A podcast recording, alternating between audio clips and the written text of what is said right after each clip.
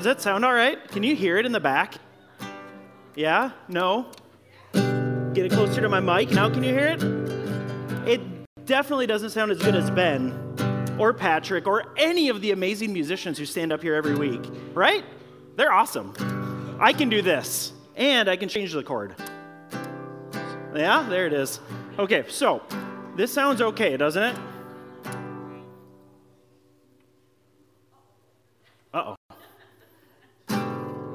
It didn't sound that different. Oh, there it is. Sounds much worse, doesn't it? I tighten that top string. Well, let's loosen this string. See if that helps. Nope. This might just be me. Might be the guitar. However, the reality is, if there's the right tension on these strings and the right person holding the guitar and playing it with the right tension, it sounds really good, right? You take the tension away, the string gets floppy, it doesn't sound good at all. You tighten the string too much, you put on too much tension, and the string will break potentially or just sound awful. See, the lack of tension just makes life and reality boring, and, and we need tension. Too much tension, though, breaks us. The right amount of tension is beautiful. One of our values here at Park Community Church is to embrace tension. It's to honor the mysteries of life and it's to explore the gray areas of life. There's a lot of tension in life, right? Amen? There's tension in our religious world, there's tension in our political world, there's tension in our social world, there's tension in our families, there's tension in our neighborhoods, there's tension in our workplaces, there's tension in life. And some of this is really good, necessary tension that needs to be held by us. Some of it isn't so good, it isn't so pleasant, and it needs to be solved and addressed. The reality is that at Park Community Church, while there are there are definitive things in Scripture and in life and in faith. There is black and white. God is holy. We sang about it this morning. Amen? Amen? But the holiness of God and the wreckage that is us, there's a tension between those two things. There's so many different tensions. And over the next month and a half here at Park Community Church, we want to find the right, the, the biblical balance of some of the tensions that we live with. Things like grace and truth. It's not one or the other, it's grace and truth.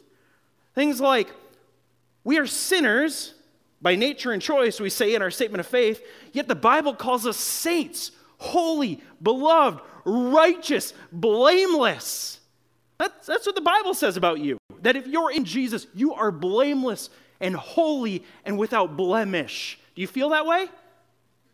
You know your own heart? You know your own actions? There's a tension there. Sinner and saint. What does that mean? What does that look like? God is sovereign, He's in control of all things. And then why is the world the way that it is? Am I responsible for anything? If God is sovereign and in control of all things, does it matter what I do? Am I just a little puppet in his game? There's a tension there. We are physical beings. We have bodies. We have flesh. And yet there's something supernatural and spiritual about our existence, something that we can't quite grasp onto. We're emotional beings. Yes, Minnesotans. You have emotions. We're going to try and pry a few of those open over the next month and a half. We're also rational beings. We're not just emotional, we're also rational, but we're not just rational, we're also emotional. These two things go together. There's a, there's a tension there. The Bible calls us to accept one another. And the Bible calls us to repent acceptance and repentance. It's not one or the other, there's a healthy tension between the two. We care about theology, the study of God, it's really important. But also anthropology, the study of mankind, or, and, psychology, the study of our minds and how our minds work. It's a, it's a both and. There's a, a this and a that. We care about the study of God and we care about the study of humanity. There is right biblical, theological truth that we ought to care about. And then there is real lived experience, which sometimes seems to collide with right, real biblical truth. Correct? Some tension there. We have to find how to hold those two things in tension. There, there, there's, uh, there's uh, I'm going to I'm gonna explain to you my little sermon series here and try to justify it with Tim Keller. Some of you know who Tim Keller is. He passed away not too long ago, but if you're like a church person, um, he's like the evangelical pope, some have called him, like the Protestant pope. Um, he has this term in his book on preaching called topogetical preaching. He says that sometimes, in, and this is a valid way to preach, that, that we take topics in life and Scripture and then we exegete Scripture on it. And so, even a this and that tension is some of you have grown up in ter- churches or you've heard pastors say that the only way to preach is expositional, verse by verse through books of the Bible. And topical preaching is watery and it's self helpy and it's non Christian. Well, Tim Keller himself says, well, we can do topogetical preaching. We can take a topic and exegete scripture on it. And there, there, there's a this and that, even with our preaching style, right? With our worship style, with our gathering, there's, there's different perspectives, there's tensions. Like we need to unfold God's word. That's why we've gathered together today. But is there only one way to do that, or is there multiple ways? There's some this and that to life. And so, what I want to tell you is over the next month and a half, I'm going to do some topogetical preaching. So, those of you who lean towards like expository preaching is the only way, I would ask you to, with me, embrace the tension between exegeting scripture in different, various ways. Amen? Some this and that. So, we're going to do a topogetical series trying to find the proper biblical tension that you and I feel in so many areas of life that I think will help us to grow to experience some health and some wholeness as a body as we stumble forward together with Jesus. And so that's where we're going over the next several weeks. And then uh, those of you who have been around for a while and you're like, well, you stopped at John 18 when we were preaching through the book of John, and I really like the, the expository preaching in the book of John. Are we going to just not finish the book of John? We are. We're going to do it around Holy Week. So, John 18, 19, 20, and 21, that's kind of going to we're, we're going to take that passage of scripture and kind of unpack it over the weeks around Easter. But until then, we're going to do this sermon series. And as we do that, today I want to look at the this and that of behaviors and beliefs. Behaviors and beliefs. And as we consider that today, we're going to consider the tension that we feel around our behaviors and beliefs. We're going to consider the ditch that we fall into, and then the this and that reality that we need to embrace as we think about behaviors and beliefs. And so, the tension that we feel, let's start there. Romans chapter 7. Could you stand as I read our text? One of our texts for today. We're going to be in a couple other passages, but let's start here. Romans chapter 7, verse 15 through 25.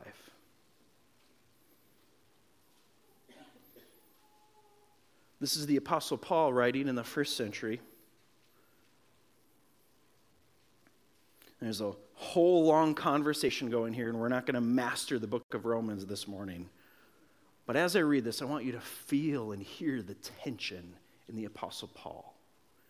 Verse 15, he says, For I do not understand my own actions.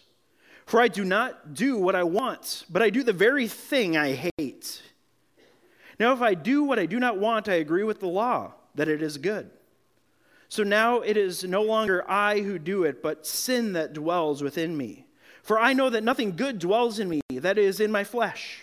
For I have the desire to do what is right, but not the ability to carry it out. For I do not do the good I want, but the evil I do want is what I keep on doing. Now, if I do what I do not want, it is no longer I who do it, but sin that dwells within me.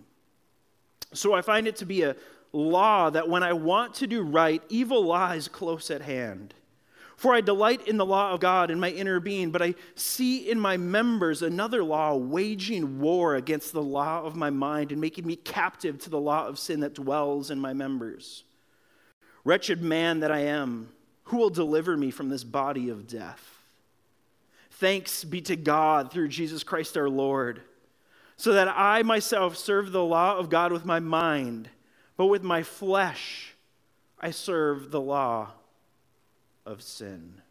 Lord Jesus, I pray that you would help us to understand you and to experience you in a greater way this morning. I hope I pray that you would help us to understand ourselves and our motivations and, and our beliefs and our behaviors in a greater way this morning, that we could bring it all to you and be transformed, that we would receive and experience the abundant life that you, Jesus, told us that you came to give. In Jesus' name, amen. You may have a seat.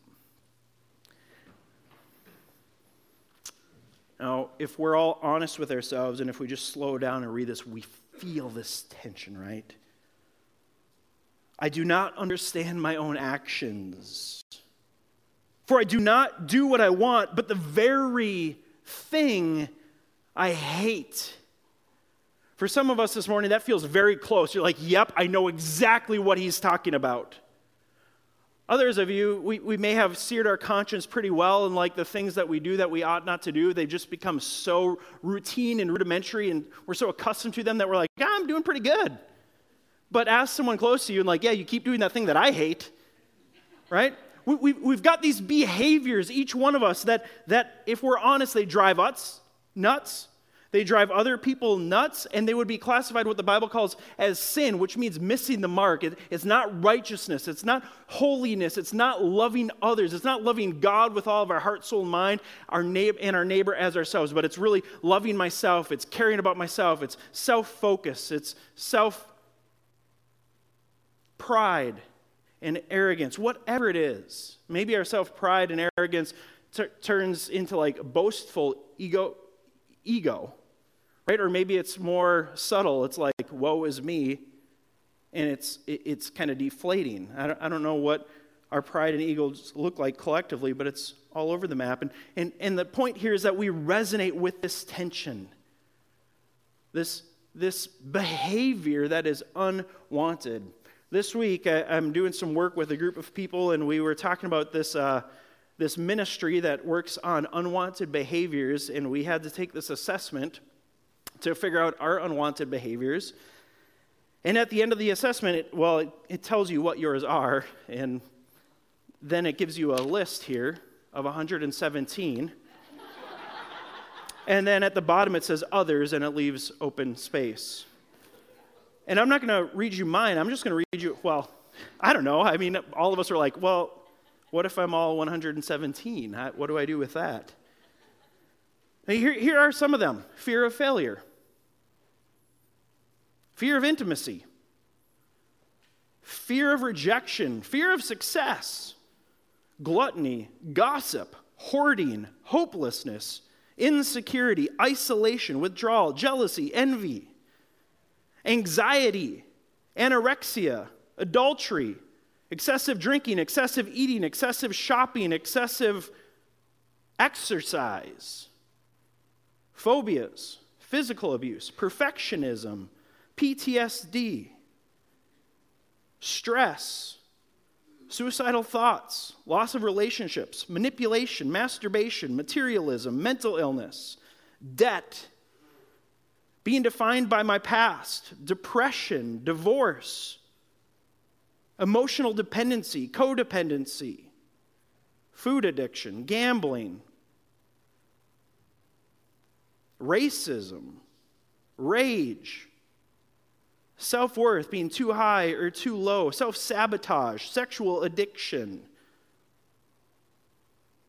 smoking, dipping, vaping. I, I don't know what it is for you. Maybe you're like me and you're the 117 type.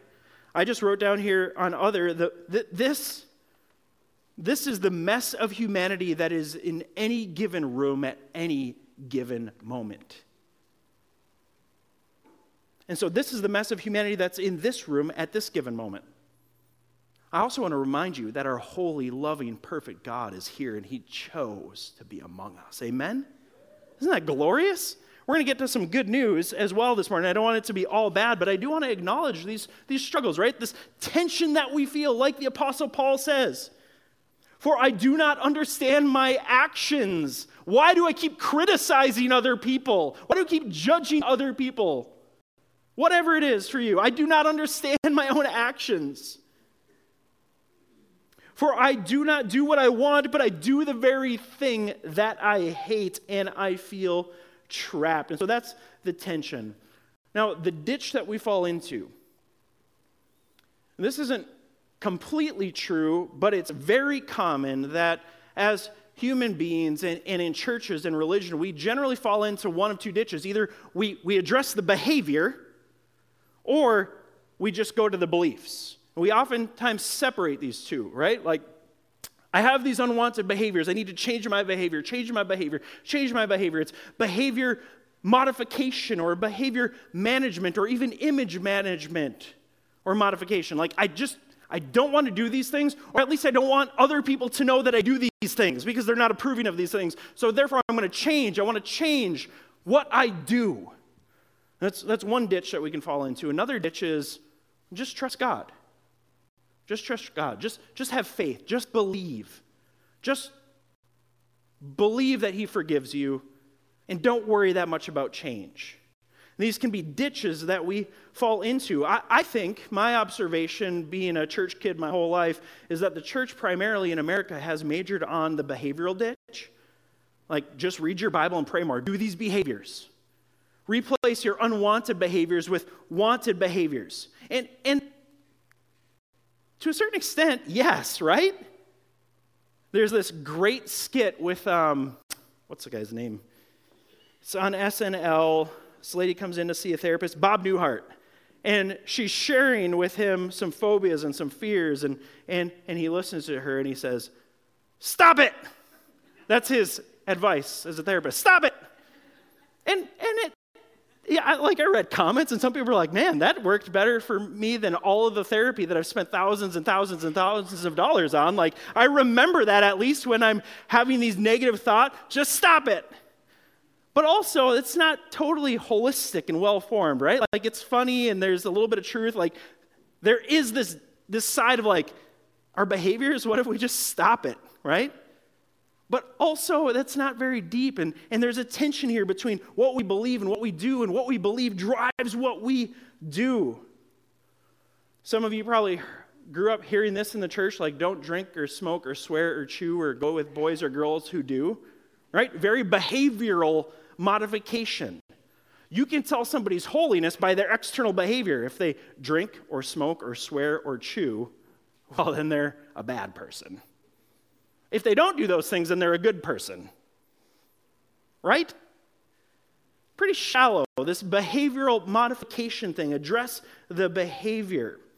My, my personal confession of sin for the first 37 years of my life, and I'm, I'm sure this isn't totally true, but this is how I, like, as I process my life and think about, there's been times in my life where I've been, like, really convicted about my behavior. Why do I why do I do the things that I don't want to do? And I can't do the things that I really want to do. And I've gone to people to confess my sin and to seek help.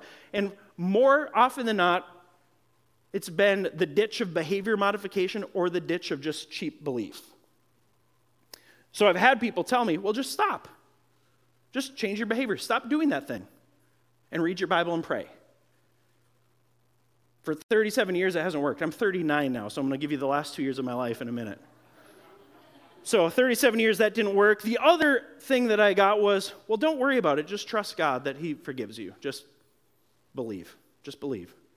Change your behavior or believe. And it was like, and, and I'm pretty sure about this. I'm sure somewhere along the way in the first 37 years, there were a few wiser people who did a better job. But for the most part, it was stop and change or just believe. But in the last two years, I've had some people, when I've confessed sin, that they've, they've had the audacity to ask me, Well, why did you do that? Why do you do that? Let's explore. Let's get underneath the behavior. Let's get underneath the surface. And it wasn't until somebody started asking me why that I've actually began to address my, my behaviors, and it's kind of this combo of belief and behavior, right? But in order to change your behavior, you got to get deeper. You got to get underneath your beliefs. David Benner, in a book called Sacred Companions, has this great quote. He says, Changes in our behavior are important, but our motives for what we do are even more important. Remember how Jesus structures the Sermon on the Mount with the formula You have heard it said, but I say to you, and this is Matthew chapter 5 through 7. We're not going to spend time there today, but just for context, Matthew 5 through 7. You have heard it said, but I say to you. And he goes on to say, The standard Jesus sets is the state of the heart. Motives count, private thoughts count.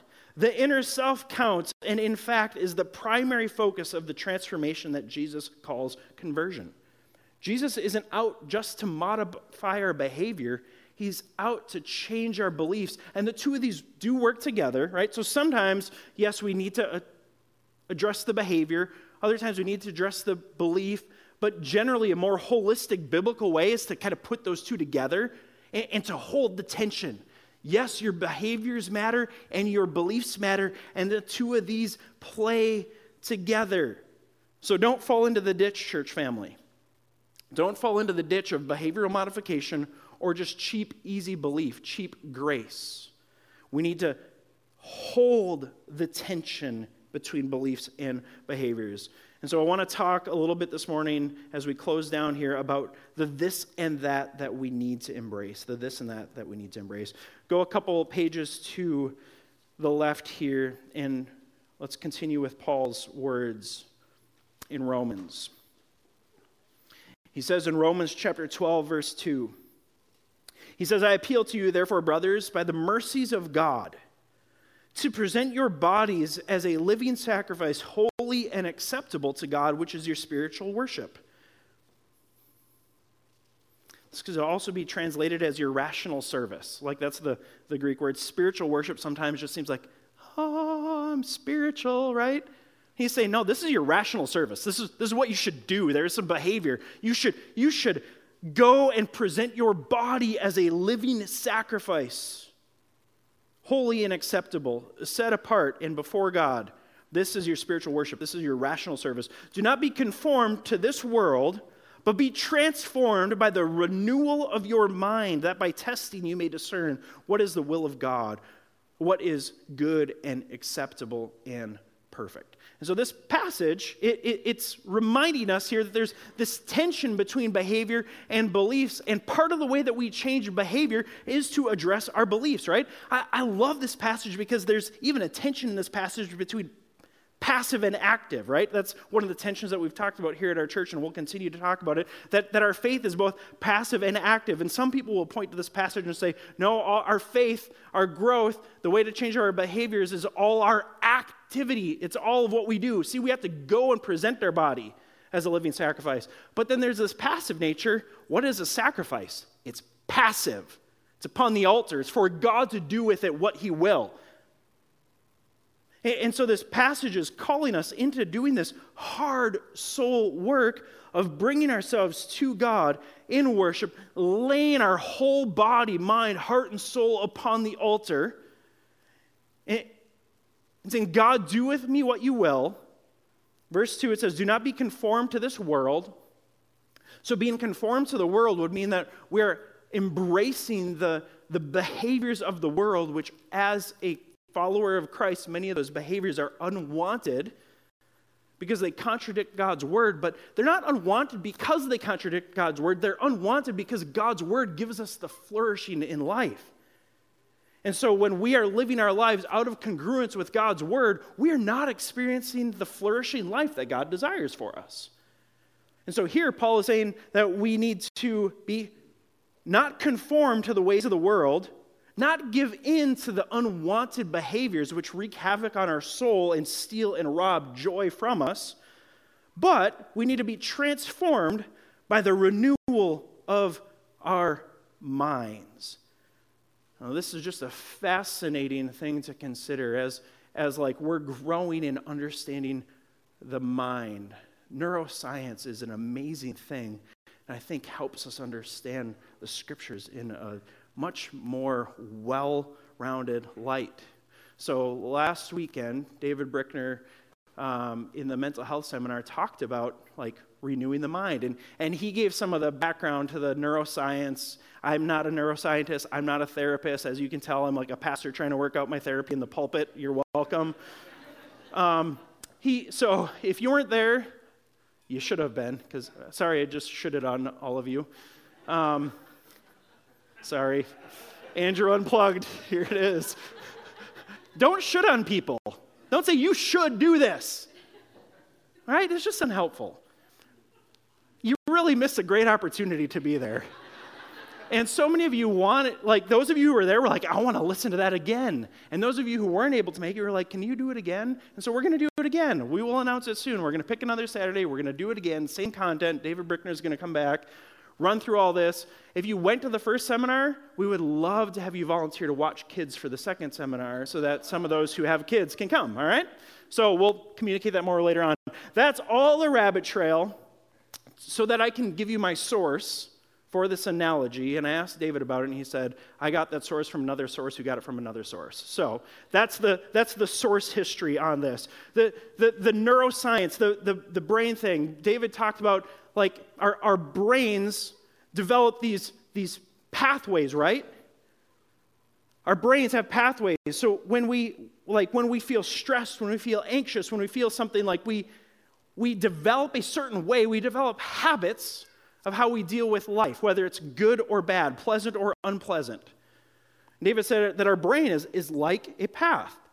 If I'm stressed, and when I'm stressed, I do this thing, I develop a pathway in my brain. I start to feel stress, I do that thing. I feel stress, I do that thing. I feel stress, I do that thing. And we become very accustomed to and familiar with this path. Maybe your stress leads you to an unwanted behavior, and you've developed a well worn path there. Well, what the scripture is saying here, what Paul is saying, is that we can change our behavior by renewing our mind. Verse 2 Do not be conformed to this world, but be transformed by the renewal of your mind. And so it takes discipline, it takes work, it, cha- it takes changing how we think. It takes addressing our beliefs to, to wear another path. And, and the more that we say, if you want to go to the left of this and develop a new path, if you keep walking that through those woods over and over again, eventually this well-worn path is going to start to have weeds and stuff grow back on it. It's going to be less visible, less recognizable. Your, your automatic deciding to walk down that path is going to be less automatic, and you're going to start to develop a new path. That's how the brain works. That's what brain science is telling us. And isn't amazing that 2,000 years ago, that's what the Apostle Paul is telling us? Do not be conformed to this world. Don't keep walking down that well worn path to your unwanted behaviors, but be transformed. Change is possible. Behavioral change is possible by the renewal of your mind. Develop a new path, a new neural pathway. You have to develop that over and over and over and over again. We have to hold these two things in tension behaviors and beliefs. I do what I do because of what I believe. And then when I do what I do, it reinforces my beliefs. The two of these work together. Another passage that I want us to consider this morning is Luke chapter 6, verses 43 through 45. Flip over there with me.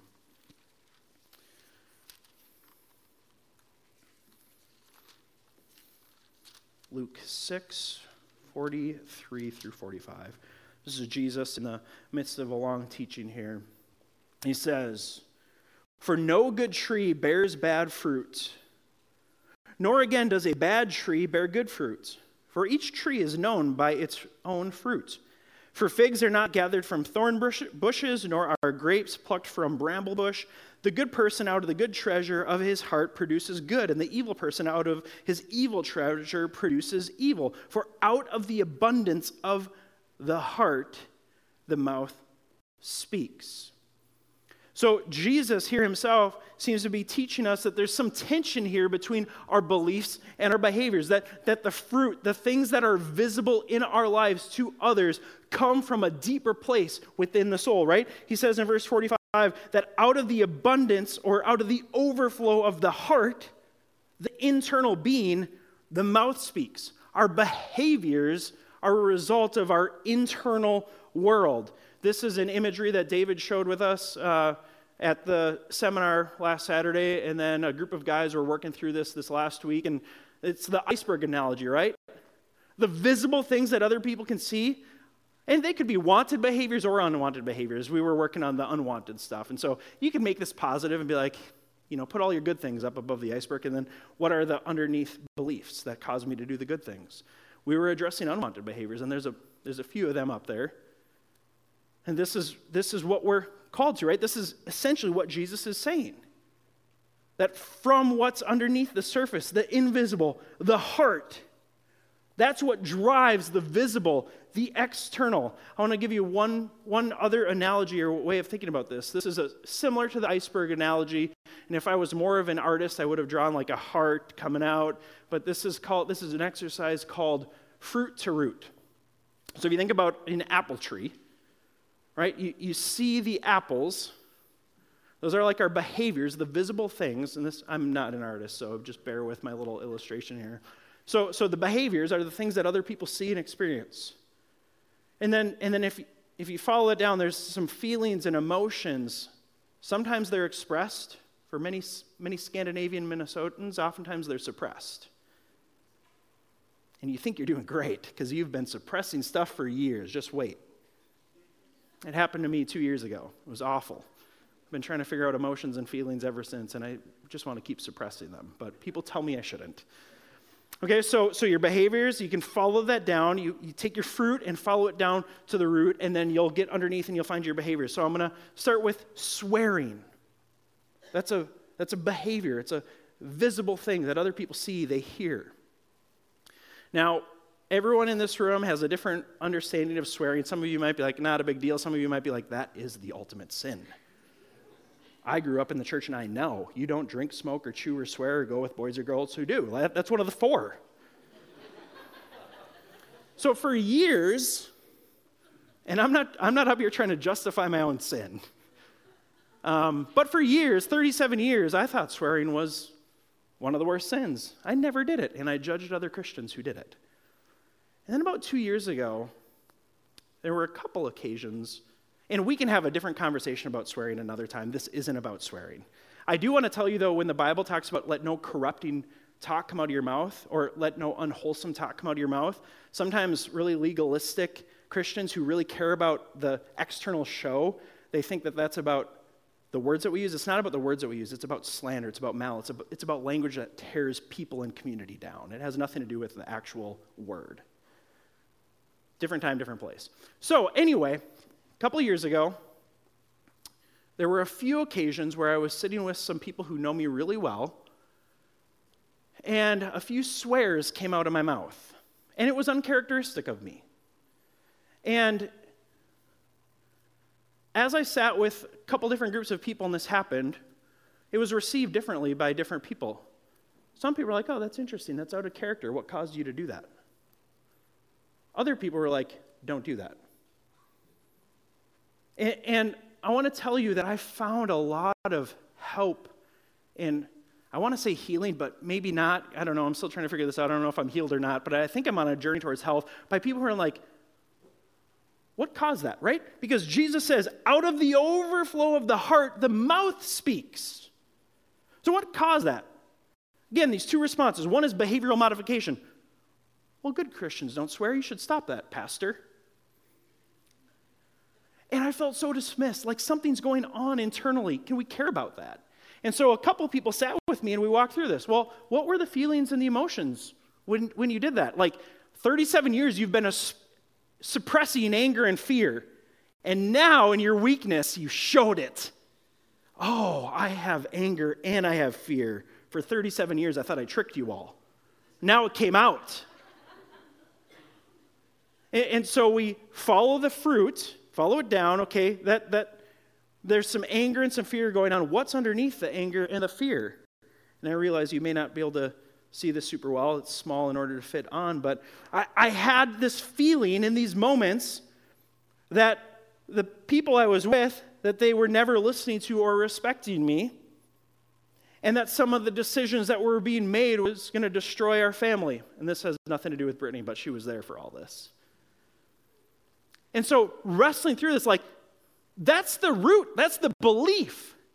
And so Christians who are like, just don't swear, I'm like, yeah, that's not going to do anything to change me. We've got to get deeper. What's going on? And there were some stressful things happening in my life and my family and extended family, and that, that I just had to dig deeper and get to the belief. Now, there's lies and truth underneath there, right? Like, is this true that whoever this person was, I'm not going to tell you more details because I don't want you to know that much about my life, but that they never listened to me or respect me? No. But in this moment, yeah, that was true. And is it true that their decisions were going to destroy the family? Probably not. But it's going to have a big impact. So, not stopping at the surface, but going deeper allowed us to have this more robust conversation about what really needed to happen. Let me give you another example isolation. Isolation is a fruit that someone may show. You could think of it as ghosting. If you've ever texted someone and they've never texted you back, or you've been texting, maybe you're isolating. Why? Why would somebody isolate? That's a behavior you should just stop.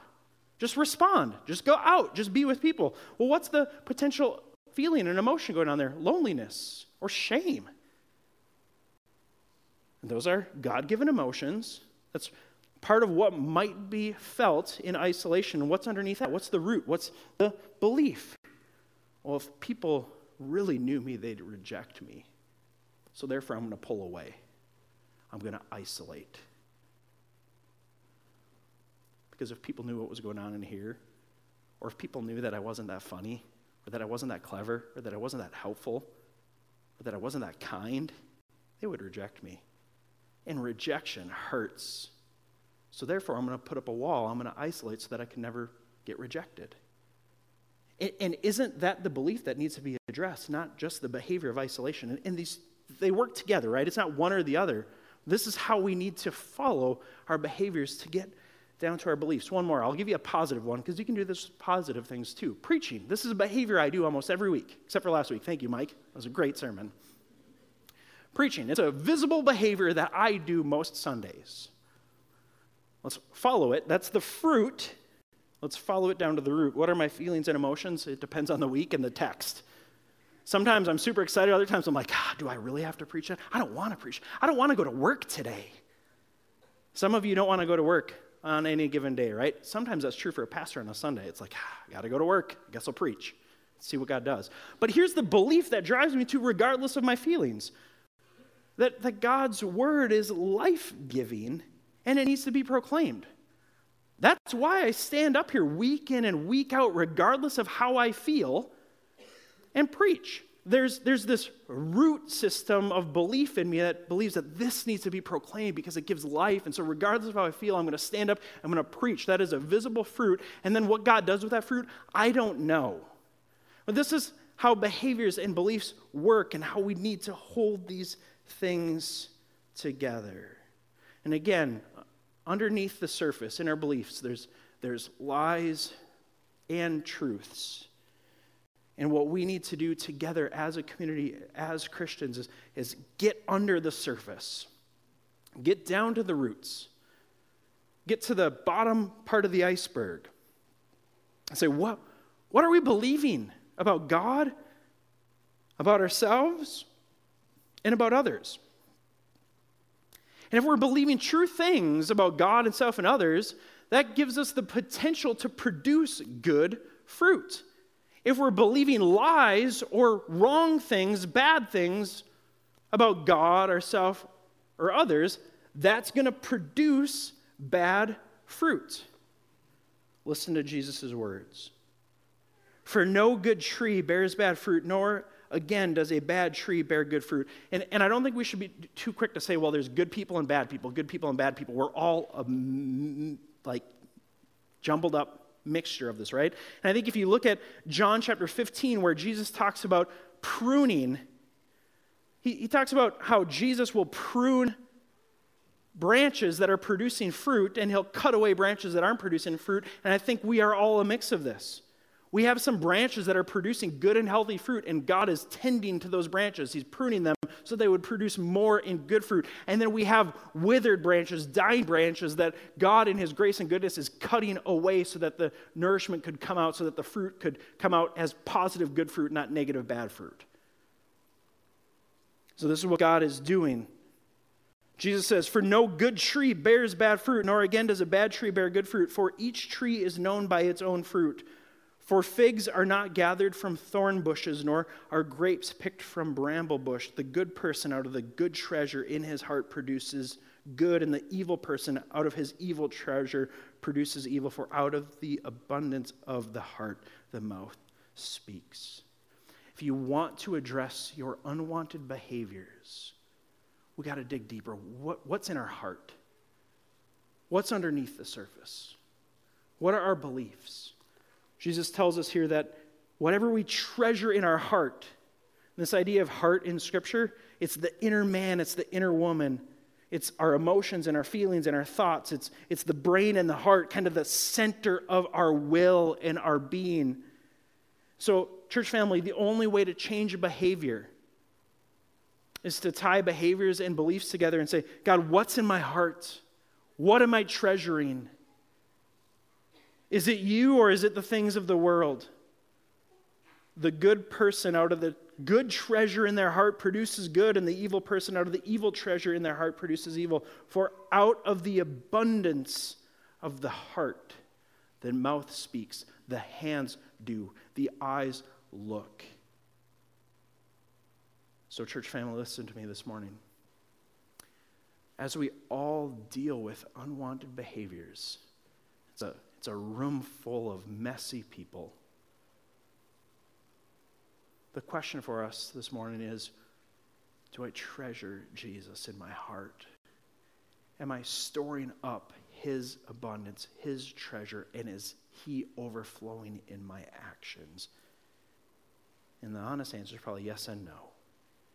And so every week when we gather at Park Community Church, we want to remind one another to treasure Jesus to look to Jesus, the author and perfecter of our faith, to renew our minds on who God is and what God has done in and through the person and work of Jesus Christ. And so we come to the table to be reminded that, that we have all the stuff that we're carrying and we want to release it. Release it to God. And then in, in, exchange, we want to receive the perfection of God in the person of Jesus Christ. As we eat the bread, it reminds us that Jesus' life was lived for us, an example and a sacrifice. As we drink the cup, it reminds us that Jesus' blood was shed for the forgiveness of our sins, and that we now receive all of his righteousness, his holiness. And as we fix our minds on him and renew our mind on what is truest about us, over time in community, our behaviors will begin to change. Let me pray. Lord Jesus, we thank you for living an exemplary life, a life above reproach, a life with only good fruit. You lived the life that we are called to live but without your spirit are incapable of living. However, you died in our place, taking our sin upon yourself, becoming unrighteousness, and in exchange, giving your righteousness to us. So now we are adopted, we are made new, we are baptized into the name of the Father, the Son, and the Holy Spirit, and we have a new nature. We've been given a good root system that will produce good fruit. And so we come to you again this morning wanting to treasure you above all else. That out of the overflow of our inner man, our inner woman, would come the things of God. May you do that in us and through us, Lord Jesus, for your glory, our good, and the advancement of your gospel, we pray. In Jesus' name, amen.